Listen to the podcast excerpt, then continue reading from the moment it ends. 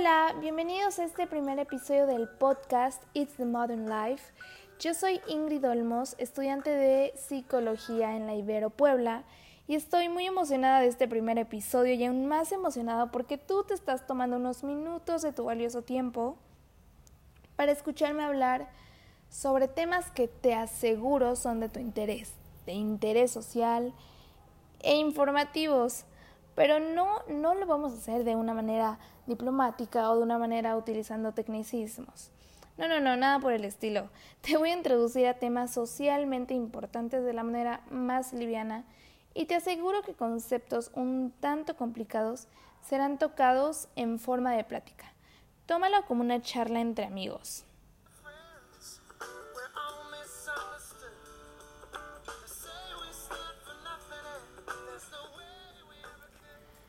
Bueno, ya te platiqué un poquito sobre de qué va este podcast, ¿no? El tema en general. Ahora te voy a introducir poco a poco a los temas que estaremos tocando específicamente en este primer episodio titulado ¿Soy víctima del consumo? Bueno, como sabemos, la sociedad, conforme me han pasado todos estos años, ha cambiado. Han cambiado en políticamente hablando, territorialmente, culturalmente, poblacionalmente, pero específicamente económicamente. No podemos decir que la manera de vender o la experiencia económica es la misma que hace 50 años, cuando ni siquiera es la misma que hace 5, que hace 3, que hace 2, ni siquiera que el año pasado. De hecho, conforme este, pasó la pandemia, creo que se potencializó la importancia de las redes sociales y el Internet para las ventas de las empresas o de los pequeños negocios. Bueno, es por eso que en este primer episodio vamos a abarcar dos fenómenos sociales y económicos que afectan a casi todos los aspectos de la sociedad. Vamos a ver, ¿les suena un poco esto?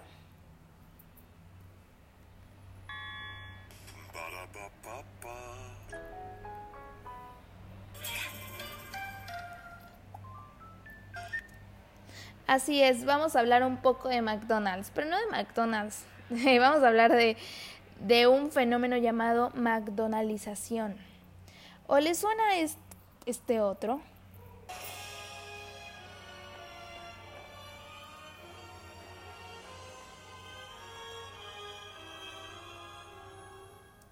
Disney. ¿Quién no conoce a Disney? ¿Quién no ha visto una película de Disney? ¿Quién no ha cantado una canción de Disney? Y vamos a estar hablando de la Disneyización. Y como pueden percibir, son empresas sumamente interesantes, grandes, conocidas, pero llevan a cabo fenómenos sociales muy interesantes y de los cuales nosotros somos protagónicos, queramos o no. ¿Ya ven que hablar de estos temas no suena tan aburrido? Pues ahora sí, vamos a comenzar.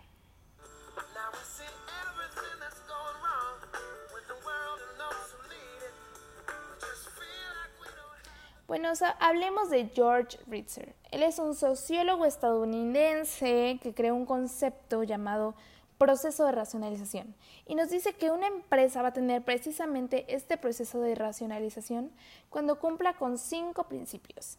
La eficiencia, la calculabilidad, la predictibilidad, el control y la irracionalidad última de la racionalidad formal. Pero ojos con estos conceptos. En unos minutos vamos a estarlos tocando y te explicaré de qué se trata, de qué va y, qué relación tienen con la empresa McDonald's. Como todos sabemos, McDonald's es una empresa de comida rápida, enfocada principalmente o específicamente o mañosamente en los niños y que vende comida dentro de un concepto muy original. Personalmente yo creo que McDonald's es la madre o la empresa madre de la comida rápida. Pero bueno, eh, McDonald's te vende diversión en sus restaurantes, juguetes combinada con comida chatarra. Y de hecho, si te das cuenta, en casi todos los países del mundo resulta ser que hay un McDonald's.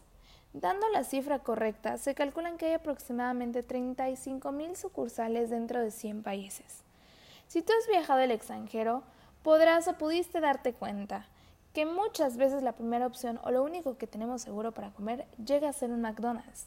En cada lugar que vamos hay un McDonald's. Y dicho de una manera un poco en forma de meme, es la vieja confiable. Eh, no importa el país en el que te encuentres, McDonald's siempre, siempre va a vender los mismos productos. Obviamente con sus distintas variaciones culturales. Por ejemplo, en la India únicamente venden hamburguesas de pollo porque la carne de res no se puede comer ahí. Pero al fin y al cabo no dejan de ser conocidos por sus hamburguesas y sus papas. Y los juguetes, obviamente. Es por eso que te quiero preguntar, ¿qué es lo que siempre pides a McDonald's? Piénsalo dos segundos mientras yo te platico que personalmente me encanta el McTrigo. Eh, me encanta la hamburguesa, la más sencilla que tengan y de postre un pie de queso delicioso. Pero bueno, nos estamos desviando un poco y ya que pensaste tu platillo perfecto, bueno, no perfecto, preferido de McDonald's, te voy a comentar algo que Ritzer vio de McDonald's. Y es que vio una estrategia muy inteligente de su parte, porque esta cadena tiene un alto nivel de uniformidad y fiabilidad para las personas. Confiamos en McDonald's, obviamente sabemos lo que nos van a dar. Y justamente estos aspectos son los que lo llevaron a definir a McDonald's como una empresa que hace referencia al concepto del proceso de racionalización. ¿Recuerdas los cinco, los cinco aspectos que te mencioné al inicio? Bueno, pues es momento de explicártelos. Para empezar, de inicio podemos decir que McDonald's tiene un nivel de, eficiencia muy alto, ¿ok? Tiene un método específico para llevar su negocio, solo simple como preparar, cocinar y servir. Si te das cuenta no puede haber ninguna falla, porque nosotros como clientes y los empleados estamos un tanto automatizados en esta dinámica. ¿Lo habías pensado antes? Bueno, en segundo lugar, podemos decir que McDonald's es un lugar que tiene muy buena calculabilidad. ¿Pero qué quiere decir esto? Bueno, pues McDonald's vende cantidades enormes, enormes de comida rápida al día, ¿no? Y precisamente porque es rápida, pone a la calidad en segundo plano. No es muy común que veamos a personas que van a comer ensaladas. De hecho, McDonald's solo tiene un tipo de ensalada y me parece que están a punto de ser canceladas del menú. Es por eso que podemos concluir que McDonald's pone antes a la cantidad, eh, a la cantidad que vende de comida y después la calidad, si no es que no les importa la calidad. Porque si nos damos cuenta o hacemos un recorrido por la cocina, nos podemos eh, dar cuenta, vaya la redundancia, que todos, eh, todos los ingredientes están empacados de meses antes y van a durar mm, si no es que un año, dos años. Em, bueno, también debemos mencionar que todos sus empleados están sometidos a funcionar de la manera más veloz posible, porque pues al fin y al cabo es comida rápida. Hablemos un poco, a un poco ahora de la predictibilidad. Y es que McDonald's es muy predecible. Sinceramente no creo que haya alguien que no sepa la dinámica de McDonald's o que se sienta en una mesa esperando a ser atendido. Creo que todos tenemos claro la dinámica de McDonald's. Llevemos que ya debemos incluso llevar en mente qué tipo de hamburguesa o qué paquete vamos a pedir para no perder tiempo, para no hacerle perder el tiempo a los demás, incluso a los empleados. Es muy fácil cómo funciona todo esto, ¿no creen? Y es demasiado predecible y automatizado el servicio de McDonald's. McDonald's solamente quiere que ingresemos, ordenemos, paguemos y nos vayamos para seguir recibiendo a cientos, cientos de clientes que van a pedir muchísima más comida, ¿no? Igual McDonald's tiene demasiado control sobre lo que pasa ahí adentro tienen máquinas encargadas de absolutamente todo y de hecho la mano de obra casi no entra aquí. Sí tienen empleados, pero ya todo está previamente preparado, únicamente eh, listo para ser montado. Y la elección de poder variar un poco el platillo tampoco entra. Todo está previamente calculado, nuevamente, como decíamos, automatizado y establecido tanto para empleado como para el cliente. Incluso se cree que en algún momento eh, McDonald's ya no necesitará a los seres humanos dentro de su empresa, sino es únicamente para consumir. consumir. Y amigos, lamento romperle sus corazones, pero según Ritzer, McDonald's ha llegado a ser una empresa que deshumaniza a los humanos. Pero ¿qué quiero decir con... ¿Qué quiso decir como Ritzer con deshumanizar a los humanos? La verdad es que yo siempre he creído que detrás de la felicidad que te venden viene la explotación de empleados, las malas condiciones de trabajo, la seria innovación que tienes tú como cliente, McDonald's como empresa y el empleado como empleado. Y esta nula oportunidad de crecer laboralmente. Hay horarios largos, cansados, incluso llegan a trabajar ahí menores de edad. El cero disfrute por trabajar ahí, las acciones automatizadas y en cadena que hacen que la vida de los trabajadores, que los que trabajan ahí, sea demasiado monótona. La verdad es que yo no creo que sean buenas condiciones para trabajar. Yo no creo que los empleados que estén ahí sean felices. Incluso yo no creo que nosotros como clientes estemos gastando nuestro dinero de manera productiva o de manera asertiva. La verdad es que si nos ponemos a pensar, somos muchas veces presas de estas cadenas, de estas cadenas, ¿no? Que nos dan mala calidad de comida, nos establece el menú sin ningún tipo de cambio. Nosotros mismos eh, nos tenemos que atender muchas veces y yo no he visto ningún tipo de crecimiento más que económico en McDonald's.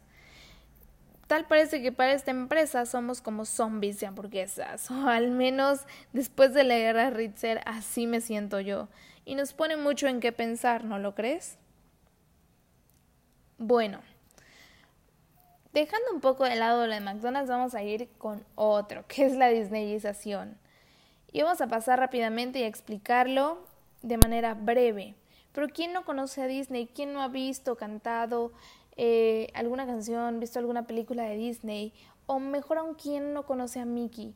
Creo que absolutamente todos, o al menos los que están escuchando este podcast, yo creo que sí y ubican perfectamente a esta enorme empresa, este monstruo de empresa.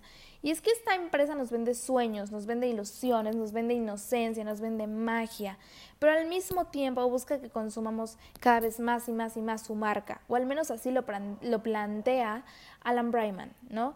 Que él, él creó el término Disneyización y menciona que este fenómeno se caracteriza eh, perfectamente eh, al consumo de nuestra sociedad actual.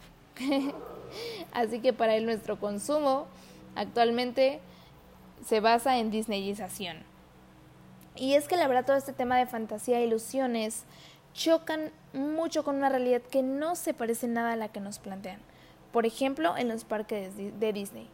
Pryman menciona que Disney ha venido colgándose de distintas culturas y sí, como no recordar a Coco, que fue mundialmente conocida, y justo se basa en esas culturas para hacer películas, peluches, personajes, temáticas en sus, en sus parques sin que nos demos cuenta.